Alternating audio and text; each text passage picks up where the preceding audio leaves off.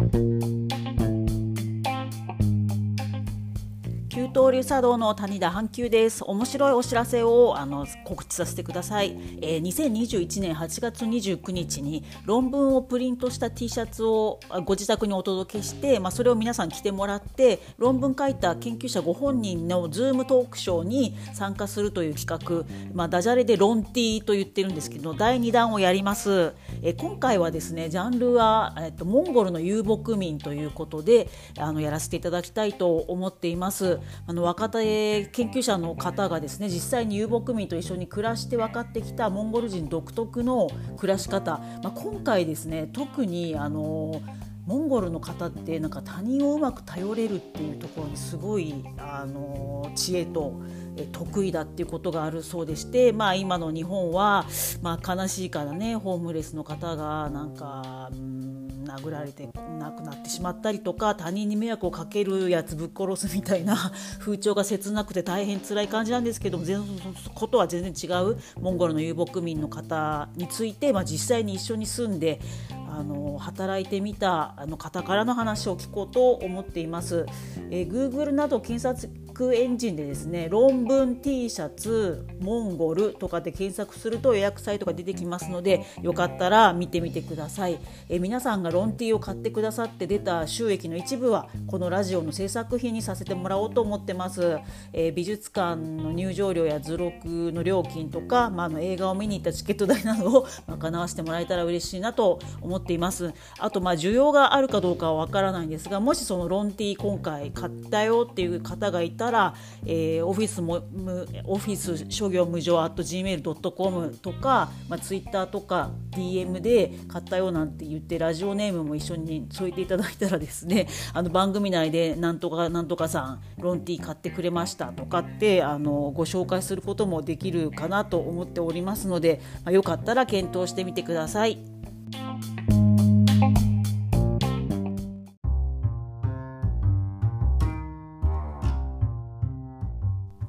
給湯流茶道プレゼンツサラリーマンの傷を癒す日本文化オフィス諸行無常シェイクスピアの言葉に他人もまた同じ悲しみに悩んでいると思えば心の傷は癒されなくても気は楽になるという言葉があります。この番組は歴史上の有名な人物も我々サラリーマンと同じストレスを抱えていたそんな事情を知りなんだ俺の悩み家康と一緒じゃんってノリで傷を癒すのがテーマです。ちなみにこの言葉は真山智之さんの企業として見た戦国大名という本に載っています。改めまして私給湯流茶道の谷田半球と申します。給湯流茶道というのはオフィスの給湯室で抹茶を立てる団体です。千利休の時代に信長や秀吉が戦場でも茶会をしていたというエピソードをもとにサラリーマンの戦いの場であるオフィスで抹茶を飲んでおります。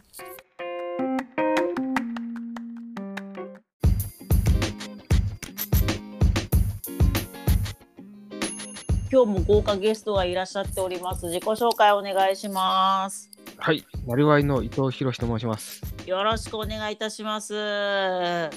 い、よろしくお願いします。はい、今日はぐっと社会派でして、えっと小田原市役所がかつて生活生活保護担当職員たちが保護なめんなジャンパーを着ていたという件について喋りたいと思います。よろしくお願いします。はい、よろしくお願いします。はい、えっ、ー、と、これなんですけども、まあ、その事件とまあ、ほぼ事件という感じで世間を賑わしたことはあったと思うんですが伊藤さんが最近それに関する論文を見つけてくれたんですよね。はい、そうですね。結局パッと最初話題になって、まあ半ば、うんうん、非難荒くれたな感じだったんですけど、まあ実際そういうのって、そういう事件いろいろあるけど、その後どうなったんやっていうのまあ、わかんない。ままうやむやになっていくことが多い確かにね、一瞬ワイドショーでやって湧いて終わるだけ、ね、湧いて終わるという。ですね。はい、はい、どうなっとんのかなと思って調べたら、なんと論文、まあ論文って言っても、その、なんか雑誌という感じではなくて、そういう社そういう社会福祉に関わる研究所の論,、うんうん、なんか論文報告みたいなものを見つけまして、それがすごいよくはい、なんか問題をまとめられていたので、おおとなった次第ですね。はい、一応、小田原市、あ、論文のタイトルは、小田原市、かっこ、はい、保護なめんなジャンパー問題の検証っていう論文ですね。いや大事大事検証しよう。はい。で、まあ、これ書かれたのがまたこれもともとそのそういう生活保護とかの社会福祉の担当されてた元世田谷区の職員の社会福祉士の方のなるほどね。秀信さんという方が書かれた論文で、まあ、やっぱ現場にいた方がああご本人は世田谷区役所でもしかしたら生活保護のご担当されてたかもということですよね。そうですねそういうで改めて小田原市役所どうしたっていうのを調べてる論文をお書きになっていると。そうそうなんです。いやいやいやいやいや、まあ、こういうのってなんかちゃんと検証しないといややっぱ、なんですか、いろんな変な方向の用語論とか、まあ、たくさん出ちゃうんですよそうね、そうね、そそうそうそうそう、マッチョな上級国民的な人が、いいだろう、もう生活保護なんかやめちまえみたいな。まあ、という極論もいれば、なんですか、そのそういうジャンパー作っちゃった人たちも、うんうんうんうん。なんか非常勤職、実は非常勤職員ばっかりで追い詰められてついやっちゃったのではないかみたいな、よくわからない、ほんまか嘘かよくわからないあ、そうそう、私はね、そういう煽られて、友達にまず煽られて、そんな風に言われたんだけどって伊藤さんに言ったら、お前ふざけんなっつって。いや、それはね、こういじゃないかなと。うんうんうんうん直感的にそんな非常勤職員が担当する業務かなと思い調べてみたところ論文が出てきて、うんうんうんうんうん。ああなるほどという結構なことですね。はい内容。だった、まあそんなパッと出た事件じゃなくてもう10年ぐらい続いてたといううんうんうんうん。ジャンパーだったんですね。ですね。まあちょっとじゃあ忘れたよっていう人のためにざっくり私の方でぐあのご説明しますと、まあ保護なめんなジャンパー問題っていうのはですね、その小田原市の職員の人があの生活保護なめんななどとプリントされた恐ろしいジャンパーを自費で作って10年間その生活保護担当者の人たちがジャンパー勝手に着てその保護を受ける方のところの訪問時にも着てまあ、いかつい感じですよね。もう本当にそうですね。はい、自警団みたいな黒いこわもてのジャンパーですね。そういうスカジャンみたいなデザインはそう、それなりになんかひどかったです、ね。パワフルな感じですね。パワフルな感じですね。で英語であの背面背中にわ「俺たち私たちが正義だ不正受給して我々を欺くのであればあえていうそのような人はクズだ」という英文が綴られていたりとか、えー、と左胸のところには「保護なめんな」っていうエンブレムが、ね。あのローマ字で書かれていたというエンブレムですね。そうですね。悪、悪っていう感じに罰してますね。だもうめっちゃ怖いスカジャンみたいな感じですね。でいかちい感じだったということで、まあ、これこのジャンパーを着て乗り込んでいくとそのお前ほんと生活保護受けるのかこらみたいな感じでその、まあ事情のあるご家庭に行っていたというのが読売新聞によって暴かれてでまあ蓋を開けてると10年間その自費で作ったジャンパーでその担当者がやっていたということですね。そうですね。ああ終わった終わった。まあ、だからこれがな 何がいかんかっていうのはほんまいろんな意味でいかんのですけど、はいはいはいはいまずね、そんなに不正受給してる人、そもそもおりませんし、むしろ困ってる人のが、困ってる人がその制度にのを受けられなくて問題になってるっていう中で、そういうこと言ったら、本当に困ってる人がより来れなくなるやないかっていう問題もあるし、はいはいはいはい。これで乗り込んでこられたら、やっぱ近所の人が何事って言って、うんうんうんある種情報が漏れてしまいますからね。そうですね。いやあの私もそこそこはこの論文読ませていただいてあ改めてそうだ自分もぼーっとしてたと思ったんですけど、まあ、本来その生活保護を受けてるってことはプライバシーを守らないと本来はいけないとやっぱその人権があの人間らしく市民一人一人が生きていくという意味ではそう生活保護をこいつ受けてますっていうふうにバレないように本当はその市役所の人もやんなきゃいけないからそのその人の家の前に自転車とか置かずにちょっと遠くのに車とか置いたり普通の私服で友達としてなんか家に行ってる風にして本当は装わなきゃいけないぐらいなんだ。それが本当の生活保護のまあ担当者がやるべきことだって論文に書いてありましたね。だからそのあの家生活保護を受けてるんだってわさわさわさっていう風に噂されたりしないように本当はやんなきゃいけないのにもうあえてそのイカチ横ススカジャンみたいなので行くともうバレバレっていうことですよね。そうですね。終わった 終わった。でその論文によるとですねあの教えてもらった論文によるとその小田原市のその生活保護担当者たちがかなり間違ってていろいろ運用してたと。で本来申請されたら14日以内にあ生活保護を出されなきゃいけないのにだらだだらだというか多分一番もつけて30日以上かけてたりとかあとその、うん、一応その生活保護のしおりっていうホームページに載せてるものにものすごくあの本当の社会保障として間違っている表現が多く分かりにくいのとなんか小田原市は母子家庭が、まあ、残念ながら割合が多いっていう市であるにもかかわらず生活保護を受けてる本来受けたらいいんじゃないかっていう母子世帯の割合が異常に低いと。そのママが、シングルマザーが働いてたら、それだけでも生活保護お前受けなくていいみたいになるのと圧の圧をおそらくそのジャンパーでかけて怖いから辞退しますっていうのがすごい異常に多かった。うんうん、あ親戚に引き取らせる。そうですね、まあ、親戚は面倒見るので、えー、廃止と。いやいやいやいやいやね。そういうんじゃないからね生活保護はね。本来世帯主がピンチだったらそこを助けて差し上げるっていう。ところですよね。そうですね。まあそういうセーフティーネットなんですけどね。まあ、たそう、まあ、それを、うん、いやいや親戚がやればいいではないかっていうふうにしていくと、うん、非常にやりにくくなっていくと生きに生きにくくなる。いや恐ろしいですね。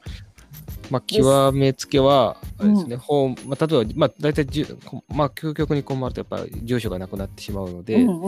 住所が決まってから申請してくださいっていうことを、まあ、言ってたそうなので。いやいや、だから言えないぐらい困っとる言うとんねんってことですよね。基本的にアウトのはずですね。まあ、いまだにこれをやってるところもあるという話は、やっぱ、ちらほらありますけど、はいはいはいはい、はい、住所、住所がなくて困っとるんやっていうのに、住所決めてから来いっていう、その、いやどうにもならないそういうことですよね。なんか目の前にいらっしゃるホームレスになってしまわれた方を追い出してるってことですよね。お前言えないから、まあ、まあ、理由つけて保護できない。もう意味わからんわ、もうほんとマジでっていうとこまでやっていると。でまあ、でしかもこのジャンパー着たあの小田原市のその生活保護担当の方はあの女性が2人しかいなくて圧倒的に若手男性で構成していたと、うん、まあ、おそらく威圧感出したかったんじゃねえかと。と疑われてもやむを得ないですよね。はい、いやいやいやだってアンバランスだったでしょうからねその全体職員の男女品の中で妙に低かったということですね女性の。そういうことなんだろうと思います。いやだからまだ勝手なイメージですけどあのあの牛島君みたいなあの闇金融の恐ろしい感じのいかちい人が 行って「お前どうでしょう本当に保護受けんのかこら」とか言われて「あじゃあやめときます」みたいな。うん まあ、どこまでねどんな感じの人雰囲気だったかちょっとわからんですけど。わからないですけど、まあでもでも論文の中にはそのエビデンスとともにまあ控えめですけどいろいろ書いてある。まあそうですね。まあ人数は明らかに男性が多いっていうことなんで。そこがおかしいってことですよね。他は男女平等で公用してるはずなのに。まあ、ね、そがつくなくても。本来まあ現状の男性の方が多分圧は強いでしょうね、はいはいはい、いや恐ろしいことになってますねはいでですね、まあでここでざっくりあの嘘みたいだけどマジなざっくりコメントをさせてもらいたいと思うんですけどもあのこれはあの論文に書いてることではありませんしエビデンスが本当にあるかどうかもわからないですけど私のざっくりした直感なんですけどもこういう感じでですねその目の前で困ってるホームレスの人を追い返すようなこの冷たい市役所のノリっていうのはもしかしたら明治時代の薩長同盟の悪い部分を引きずってんじゃねえかと最近思っております。まあですねあのまあと戸和口トさんという方が あの MX テレビにもよく出てる、はい、あの面白い方、はい、まあその方もご専門の研究ではないんですけどもまあいろいろ面白い結構煽ってる本をいっぱい出されてきてそで、ね、その煽ってる本をもろ読んだんですけど明治維新という名の洗脳という本を読みましてまあ本当の研究。うん、歴史研究者ではないからどこまで本当かどうかわからないってとこはあるんですけどまあでもある程度この方もその調べていらっしゃってですね。でまあ一個象徴的で自分がうおーと思ったのがその長州藩の幕末の税金の使い方がひどかったと。特にもともと長州藩はもう農民とか商人からどんすごい重たい税を取りまくっててもう一気もよく起きてた藩だったらしいんですね。でまあ高杉晋作皆さん大好き高杉晋作なんかはもうその税金バンバン長州が取ったお金でもう女と遊びまくっていて。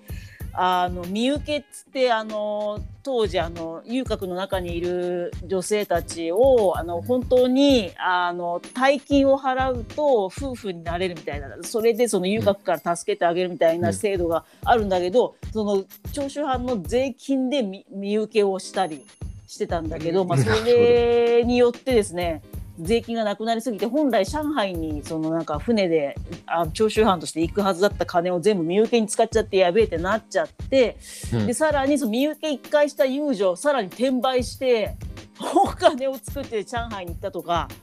とにかくですねその税金はその農民とか商人からもう重たくガンガン搾取してそれをその権力者一部うんの藩の権力者で使いまくっていいんだっていうノリ、うん。まあ、その高杉晋作と小田原市職員の人が直接は関わってないとはいえですよ。こういうやっぱ税金はその困ってる市民のために使うっていうノリじゃなくて搾取して権力者が使うみたいなノリが、うん、日本にすごい残ってんじゃないかなって思ってます。まあなんか市民のために使うっていう雰囲気は確かに弱いない。そうそうそう。だからそうどんとにかく税金は集めるけど、まあ、それでその国土交通省が道路作るとかそうですとにかく利ね。権を回すみたいなそういうのはやっぱり確かにそういうのはあると思うんですね。でで結局ですねその長州藩の人たちが明治政府を作ってその時に作ったその国会の特別会計とかっていうそのあんま国民に何に使ってるかがバレバレ分からないようにしてかい、あどんどん予算を使えるんだ仕組みもだからその鳥羽飯さんの話だと長州藩の当時のその税金の会計の仕方をそのまま国会にも使っていた。うんうんうんで皆さんご存知の通り長州藩出身の人たちが歴代どんどんあの首相になりなったり、まあ、今も政治家にものすごくいる、もう目の前にいっぱいいるぞと。なので、まあ、そういうそのケチるその搾取してその税金はあの権力者が使うみたいなノリはですね冗談じゃなくて結構あのこの明治時代の名残はあると思ってます。まあなんか確かにその、はい、まあ、今回この12年続いている感染症うんうんうんフィーバーの中でも、COVID-19。はい。まあ、個々人のなんかその支援に出るお金はすごいすやっぱケチられてるという印象ですね。まあその分なんかまあ企業向けの特別な融資とか、まあ、補助金っていうのは割とババシバシ出してて、それだよ個。人に対しては非常にそうですよ渋,、ね。渋る癖がいや本当それなんだよ、一番困るのはやっぱ個人で家賃払って喫茶店やってるようなねだからいろんな名店だった純喫茶が今潰れまくったりしてそこも怒りポイントいやほん私は純喫茶ファンなのでそうやっぱりその弱い人たちにこそね普及してほしいだからまあその国によってはねドイツなんかはあのすごいその個人の人への最初の融資がすごいいったとか。そうですね。あるけど日本はやっぱその薩長のね明治政府引きずってるんで、えうん、なんかやっぱそういう癖がずっと続いてるのは確かにあると思いますね。あるだす。うん、近場で言うとその文化文化庁っていうのもあってはい。文化庁が最初の年は個人のアーティストに活動費を支援する制度を作ってたんですね。で今回翌年になってまたち近いことやるっていう話で、一つ一つの予算規模大きくなったんですけど、どうやらみ観察してるとなんか大きな団体に一回大きなお金を投げてそれをその団体が小さく他の人にばらまいてくださいっていう仕組みなんですよ。うんざっと言うと。だからやっぱりどうしてもそういう、こう、なんていうんですか、力点がどっかで発生しやすい仕組みを好んでいる。そうだよねそういう団体に入ってないアーティストさんねまあ一人で頑張ってる人は無視だよ無視されますね。はい。いやーやっぱはびこってるよこれは。ずーっともう一時維新維新って言ってるけどね明治の乱だからね私的にはその時のぐちゃぐちゃな感じ引きずってるよマジでまあ、いろんなとこに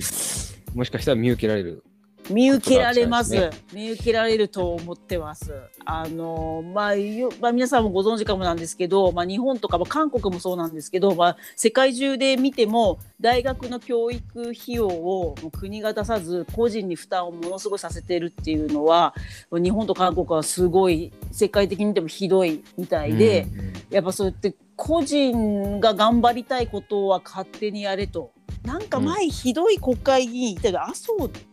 さんだっけ？そなんだっけ？もう大学東大生も俺たちの税金使って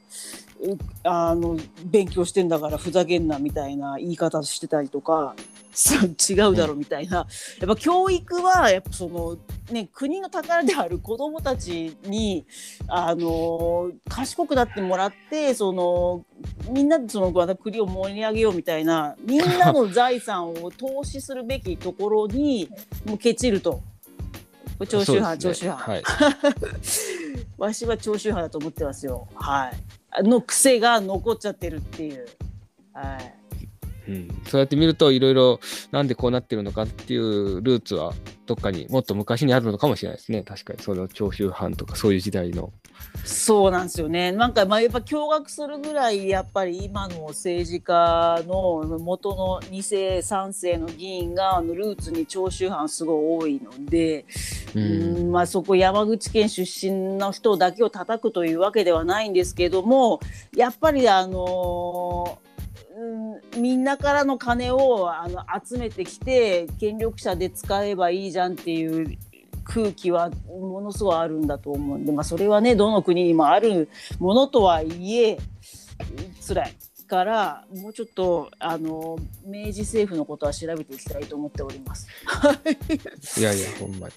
本当にあの途切れてないよっていうね一回そうですね一ね。回第二次世界大戦の後 GHQ でボロボロにさせられたとかって言ってるけどあんまりその政治の仕組みとかは変わってないんじゃないかという部分はあるので、まあ、今後もその商用無償案件に関してはですねこれは明治時代にルーツがないのかとか 調べていきたいと思っております。はい、でもちなみにその問題だったその小田原市はうん。割と改革されまして、よかった。一回ね露呈した後に。まあ、市今はじゃあ。長がやる気があったのもあるんでしょうけ素ど晴らしい。まあ、なかなか根深いのはその問題が発覚した後に、うんうん。まあ激励批判いろんな電話かかってきた中、残念なことに割と激励もあって、そんなもん生活保護の世話にならないかんようなやつなんて厳しくやっていけばいいんやみたいな不正受給を許すなみたいな電話とかも割とあってそれは根深い問題やなと。いやーだからこの辺は私のざっくりした妄想でだとやっぱり明治時代に国民に刷り込まれたものがすごいあるんじゃないかなっていうのがあってそのやっぱ二宮金次郎を勝手に祭り上げてそのすごいもう長時間猛烈に働けみたいな、うんうん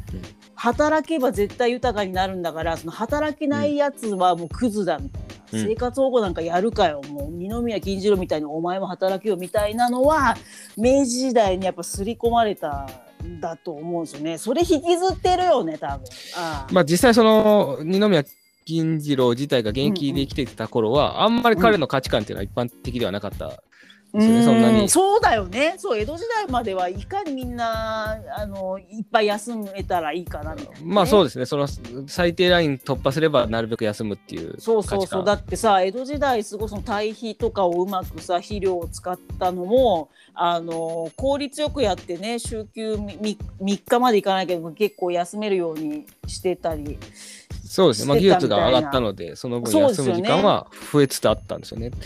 で一そう方そで、うん皆さんみたいな、まあ、その稀にやっぱ基金とか、うんうんうんうん。その富士山噴火したりとか突然のアクシデントでもう急激に食糧難になってきつかったところもあるんですけど、二宮さんみたいな人が一般的な価値観を持ではなかった。でもまあ明治時代に教科書を作るかってなった時に、まあ、ちょうどよかったっつ、だからそうやって国民にすり込もうとしたわけですよ。そんなサボるなよみたいな、土日も働けよブラックだぞこらみたいな。まあいわゆる富国強兵に便いや利だったと。もうほんとそれよ。そうやって搾取搾取ですよ。はい。いう話でまうん。あもうなんですかねまあそれぐらいやんねえと海外の帝国主義の国に負けるぞっていう大義名分一応あったんでしょうけど、それを超えたうんうんうんうん。超えてるよ。使いっぷりをしてるんではないかというふうには思いますね。そう社会保障をもっとみんなちゃんと勉強しよう 人権人権勢い余って自己責任で全て頑張ってくださいっていう。そうそうそうそう。話だからそうそうそう。だから一瞬その自己責任新自由主義最新のホリエモンウェイ新しい考えと思い込んでる皆さんいらっしゃると思うんですけどそれ明治時代に刷り込まれたものを受け入れっていうだけだから騙されてんだよわしわしらはっていうのを自分は思いたいなと思って長州藩に まんまと乗せられた人たちの末裔が小田原市の市役所にいぞいぞ生活保護なんか受けさせんなっていう電話をしてる人は長州藩に騙された末裔です。と私は言いたい。はい、結構長い歴史があるっていうことですね。そうなんそうなんですだから明治時代はそのなんつうの、まあ、今大河ドラマもやったりしてて、まあ、維新であのかっこいい時代今とは違ううん凛々しい青年たちが頑張ったではないんです全部その時のこと引きずっちゃってるから。というのをやっぱ明治時代舐めちゃいけないそういう意味ではあの美談にしてる場合じゃない。全部降りかかってる。わしら。にまあ、だからそういう意味では大河ドラマ、もうちょっと頑張っていただくということあでしょう、ね。これさこれ勝手な私の陰謀論なんだけどさ今回のそのあのえー、なんだっけ。渋沢栄一はいのはい。大河ドラマは、い今までの大河ドラマより異例の短さで今回終わらせるって NHK が発表したんですよね。うん。でもしでまあもともと分かってたことだと思うけどけど渋沢栄一はそのだから要はその長州藩とか薩長の人たちと気が合わずに、まあ、最初、えーあの政府には入るんだけど早々に辞めてその民間に降りてその経済を回すって方に行く人なので、もう今後もずっとその長州藩は悪者、まあ、やっぱ主人公がやっぱり魅力的に描くじゃないですか大河ドラマは。はいはい。まあ、ある程度フィクションも入れながら、うん。でだからそれに敵対するものはやっぱあのいいやらしい感じの人間に描くじゃないですか、うん。大河ドラマっていつも。だからやっぱ渋沢栄一が主役だと今後もその長長あの薩長が不細工に描かれていくっていうのにいよいよその長州系の あの政治家とかが圧かけたんじゃないかなっていうそうかな。陰謀論を持ってますよ。単純に撮影が難しいっていうのはあるんじゃないですかね。いやいやでもうまく調整したら全然作れると思うんですよ。だから前の1個前の大河よりも短くなっちゃうんだって今回。10話ぐらい減らしちゃうみたいなことを言っているがあまあでも結構大河ドラマ今の渋沢栄一のやつ見るとかなりその薩長があの武骨でなんかババカな感じにやっぱ描かれてる。ん。あの今までのその徳川15代はそのふぬけだっていうのじゃない感じでやっぱクールでかっこよかった、まあ、渋沢栄一が推していたその15代将軍みたいな感じで描いているので、もしかしたらどっかで圧かかったんじゃないかっていうねまあでもそもそもお札にしたの政府だけどねそうですね。お札にされてますからねそうそうそう。全然まあお札そうそうそうそう全然プッシュしてると思いますよ。そうですよね。でも、あ、そういえば薩長の敵だったみたいな、なんかわけわかんない感じになってきてますけど、でも、大河ドラマ、い視聴率結構確かいいんですよね。だから、私の中では陰謀論を掲げてますけど。あ それはもうちょっと調べたらいいんじゃないですか。いやーでも、早く終わる理由。でも でもこんなにその薩長がバカっぽくえドラマで描かれてるのって結構珍しいなと思って明治維新ってすごい美談じゃないですか基本的には。ですね。でも渋沢側から描いているのですごい薩長がもう本当にあの悪いやつらみたいに書かれていて結構自分としてはかスカッとする感じで NHK よく頑張ってるって思ってるんですけどど。上から興味深いです。興味深いですただでもそういう私が気に入った大河ドラマ10話短くなって終わるみたいな、まあ、圧かかったんじゃないかなわかんないけど山口県から圧かかったかもしれなないのかな。妄想ですけど。それはもうちょっと調べてみるとなそうそうなんかい意外にもそういうふうにバカっぽく書いてるのやめろみたいな。なんかず急にだもんね。急にそのめ短くしますみたいになっちゃってるから残念と思ってまあて単純に撮影進行が難しいという感染症対策しながらっていういやいやいや気もしますけどね。いやいやいやだから12月までいや違いますよだからしつこいですけど前のあのなんだろう戦国時代のやつはもう感染症で一回短くあ撮影も止まっちゃってたけどもそれをあの再開した上での何十話っていうのがやったのにそれより短くするって言ってるからおかしいよという見方があるぞと。どうで別。にそんな延期とかすれば全然やれるものだし今普通に地上波のドラマだって感染症対策しながらあのいつものクールの10話で作ったりしてるからまあまあまあまあそういうあふうに、でもまああれか。うん、まあ、表向きとはちょっとなとも単純に前回のが押した結果そもそもスタートも遅れ、オリンピックのおかげで5回分が休止になってしまい、ということで、まあ、早めに年内に終了するから結果短くなったと。いやこれで長州藩ファンはほっとするみたいなねそのあんまりバカみたいに描かれだってどずっと敵対していくわけだから多分この後も。もう政府なんかやめたるでってなるはずなんで渋まあ、沢さんが、詰め込んでいただくはい。ことを祈りたいですね。そうですね。まあでも結構攻めてると思います。だいぶそうセゴドンのっていう大河ドラマの時はもう本当にあのすごいいいように書いてあった、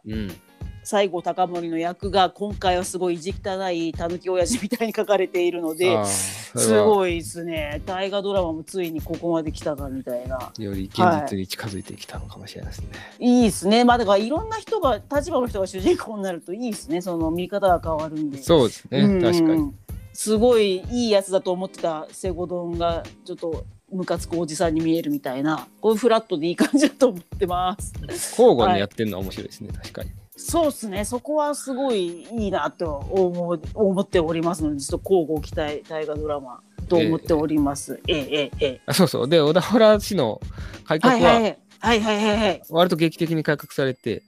そもそもそのしおりとかも、もうすごい分かりやすく変わり、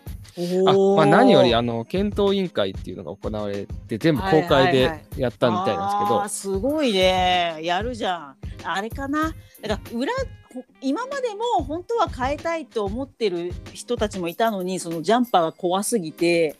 変えれなかったのうんでいよいよ変えれるみたいなもしかしたらそうですね、だからブームあったのかもしれないですね。役場内部で変えようっていう動きは、まあ、やっぱ起こせなかったってことですよね。その市長さんがややるぞってなんないと、こういうの。はいはいはいはいはいそうですねその時に当選した市長さんがどれぐらい頑張れるかあやるやると。いやーいい人を市長にしたい小田原市の皆さんお疲れ様でした。でその検討委員会が、まあ、大学の先生でちゃんとした人たち、うんうん。うんなるほどなるほど。と社会保障をちゃんとそうですね。る方が、はい。慶応大学の井出栄作さんと、うんうんうんうんこれ、いうーんと、井の井の会さんかな？まあ、その人はいいとして、うんこれもう一人、実際生活保護を利用した経験がある方も入れて、おお、やったんです熱い。あーこういうの嫌だったなとかねまあまあ経験を話していただけたらいいですもんね。はあなるほどです。はで、まあ、パーッと言うと、い、職員を増やした、あとは申請から決定短くして、とりあえず通しといて、で、まあ、内容、どんな生活してるか詳しく見るのは、まあ、後からでもいいやんっていうふうに、順番あ確かにね。もう今日明日生きるのがしんどい場合お金をお渡しした方がいい方もいらっしゃるん方はもですよね。うスムーズに取り楽して、いや、あなたちょっと該当しないよっていうのは後でまあ、詳しく見ていけばいいやんっていう。でも分かりにくかった生活保護のしおりっていうのも、もう直して全部あの読み仮名振るとか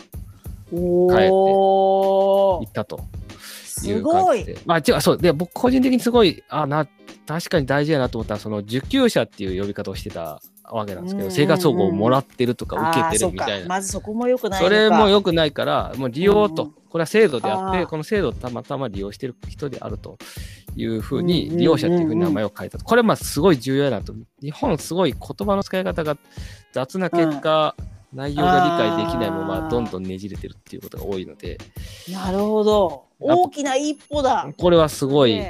大きいことやなという。そうですよね。思いましたね。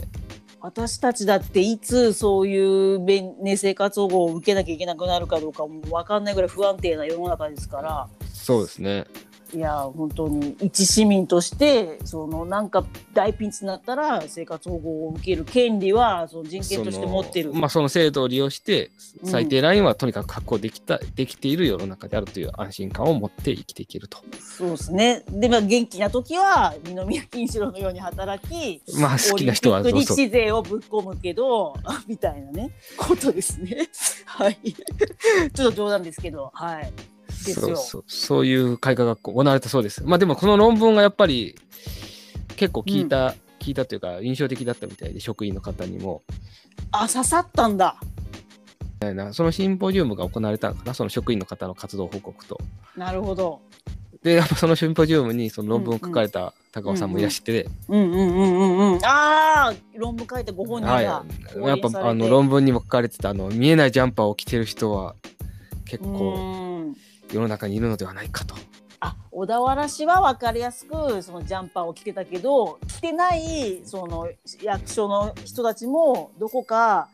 お前ら生活保護なんか受けさせねえぞっていうジャンパー着てるかもしれないぞというそこが一番問題だと。それやばいっすね。もう市役所がそれじゃもう本当終わりですね。切ないです。わかりました。わかりました。という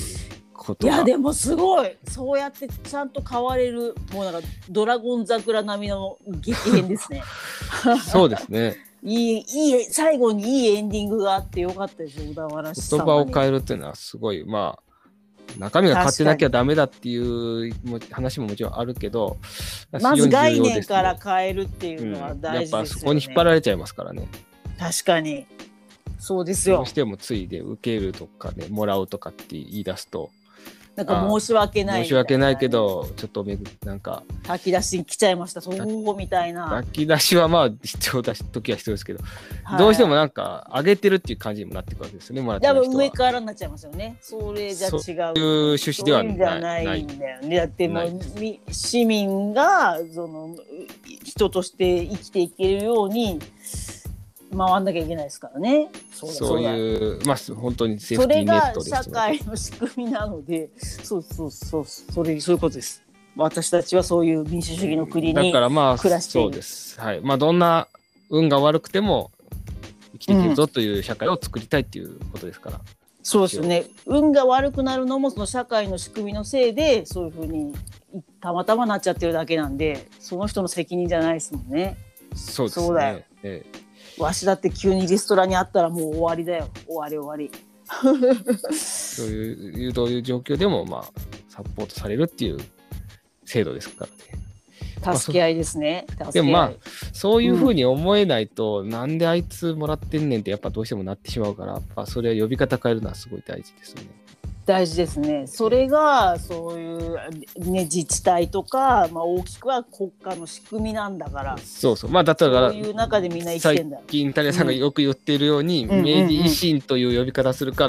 明治の裏にするかって言って、いや、本当それよ。そうだよ。そんなさ、税金使ってさ、女買ったり転売してるようなさ、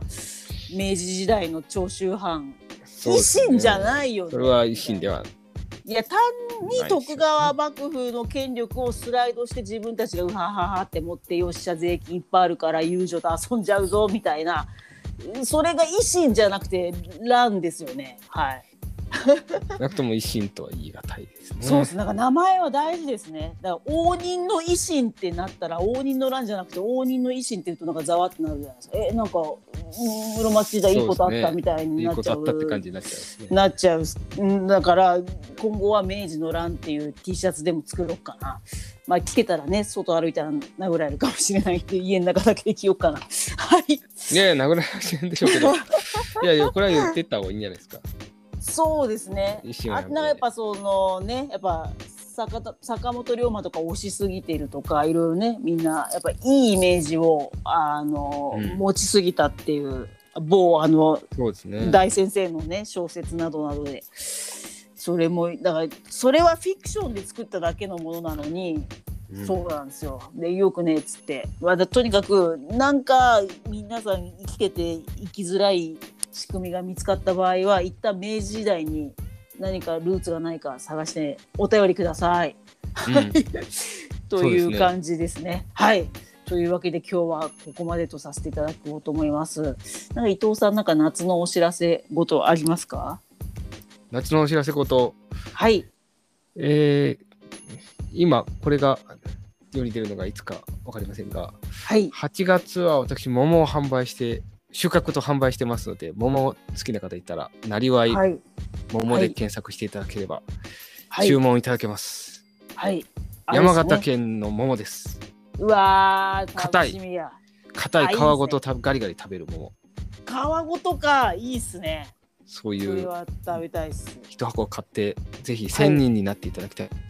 そう確かに不老長寿のね中国のではめでたい果物なので、はい。そうですぜひにお願いいたします。はい。で、あ、そうですね。あともう一つ、伊藤、なりわ伊藤さんと、あの、キュートル茶道合同でやってる企画がございまして、えっと、論文を、え T シャツにプリントして、ダジャレでロン T って呼んでるんですけど、それをご自宅に皆さんお届けして、その T シャツを着て、その論文を書いたご本人から面白い話を聞くというロン T という企画をやってるんですけれども、2021年8月29日14時からその Zoom で研究者の方が来てあのワイワイできるっていう今企画を準備中でございます。はい。はい、T シャツがお家に届く。そそうなんしてです。オンラインでお話が聞けると、そうなんです。で今回はモンゴルの遊牧民のあの生き方をえーすごい調べてる文化人類学者の方のお話を聞こうと思っております。堀田、はい、堀田あゆみさんの、あゆみね先生の、はい先生の若き研究者の方がモンゴルのゲルに住み込んでいろんな発見をされたというすごい生き生きとした本当に面白い話であとそのあれですねウランバートルとか都市に住んでいるモンゴルの方も全然日本人とノリが違うんですよね。その生活保護で叩いてるようなこのちまちました日本人とは違う生き方をされててすごい面白いので、うんその話も聞けたらなと思っております。その話にも通じると思いますね、本当ですよ。そのほらほら日本だと電車の中に妊婦さんが来ても誰も席譲らないみたいな悲しい現実あるじゃないですか。ああまあそういうのはない一切ないですね。モンゴルはもうまた全然違う。絶対ない。あ絶対ないですね。でそこでびっくりあの一回打ち合わせを堀田先生としたんですけどお驚きのその満員モンゴルの裏都市部の満員電車の全然違うノリがあるというのを聞いたのそれもぜひお話を当日きあの聞きたいと思ってるんで、いいんすよそのモンゴルのそのあのみんなで助け合い支え合いワイワイ行こうぜって感じが最高なのでぜひ皆さん。そうそうなんかモラル的に助け合い感謝っていう感じじゃないのがいいですね。そうそうそうそう。やっぱふやっぱ普段その遊牧民同士があのなんか目があったら助け合うぐらいのそのなんかスカッとした感じがねそうそうそう。いいですね。やっぱそのやっぱ遊牧民ルーツの人たちのスカッと感はマジ半端ないので、うん。皆さんであのチンギス・ハーン的な感じで 集まりましょう。よく分からなくなってきましたけど。はい。なのでですねモンゴル論文の T シャツだからロン T 遊牧民なので検索すると出てきたりもしますのであとまあこの番組のあの説明文章にもあのリンク貼ってるのでよかったらあの検索して皆さん T シャツ買って一緒に Zoom で集いましょう。よろしくお願いいたします。集いましょう。はい。あとですね、皆さん、長州藩の情報などいろいろご存知のものがありましたら、お便りを募集しております。はい。また、あの、スポンサーも募集中ですので、あの、私の方で宣伝の台本作って CM も流したりできますので、ぜひお気軽にご連絡ください。えっと、メールはですね、オフィス諸行無常 at gmail.com、全部小文字で offiscesgmj at gmail.com、こちらまであの長州藩明治のいろんな情報をお待ちしておりますのでよろしくお願いします。はい。じゃあ伊藤さん、今日もありがとうございました。ありがとうございました。はい。じゃあ今日はここまで、給湯流茶道プレゼンツサラリーマンの傷を癒す日本文化ラジオオフィス諸業務場でした。お疲れ様でした。失礼します。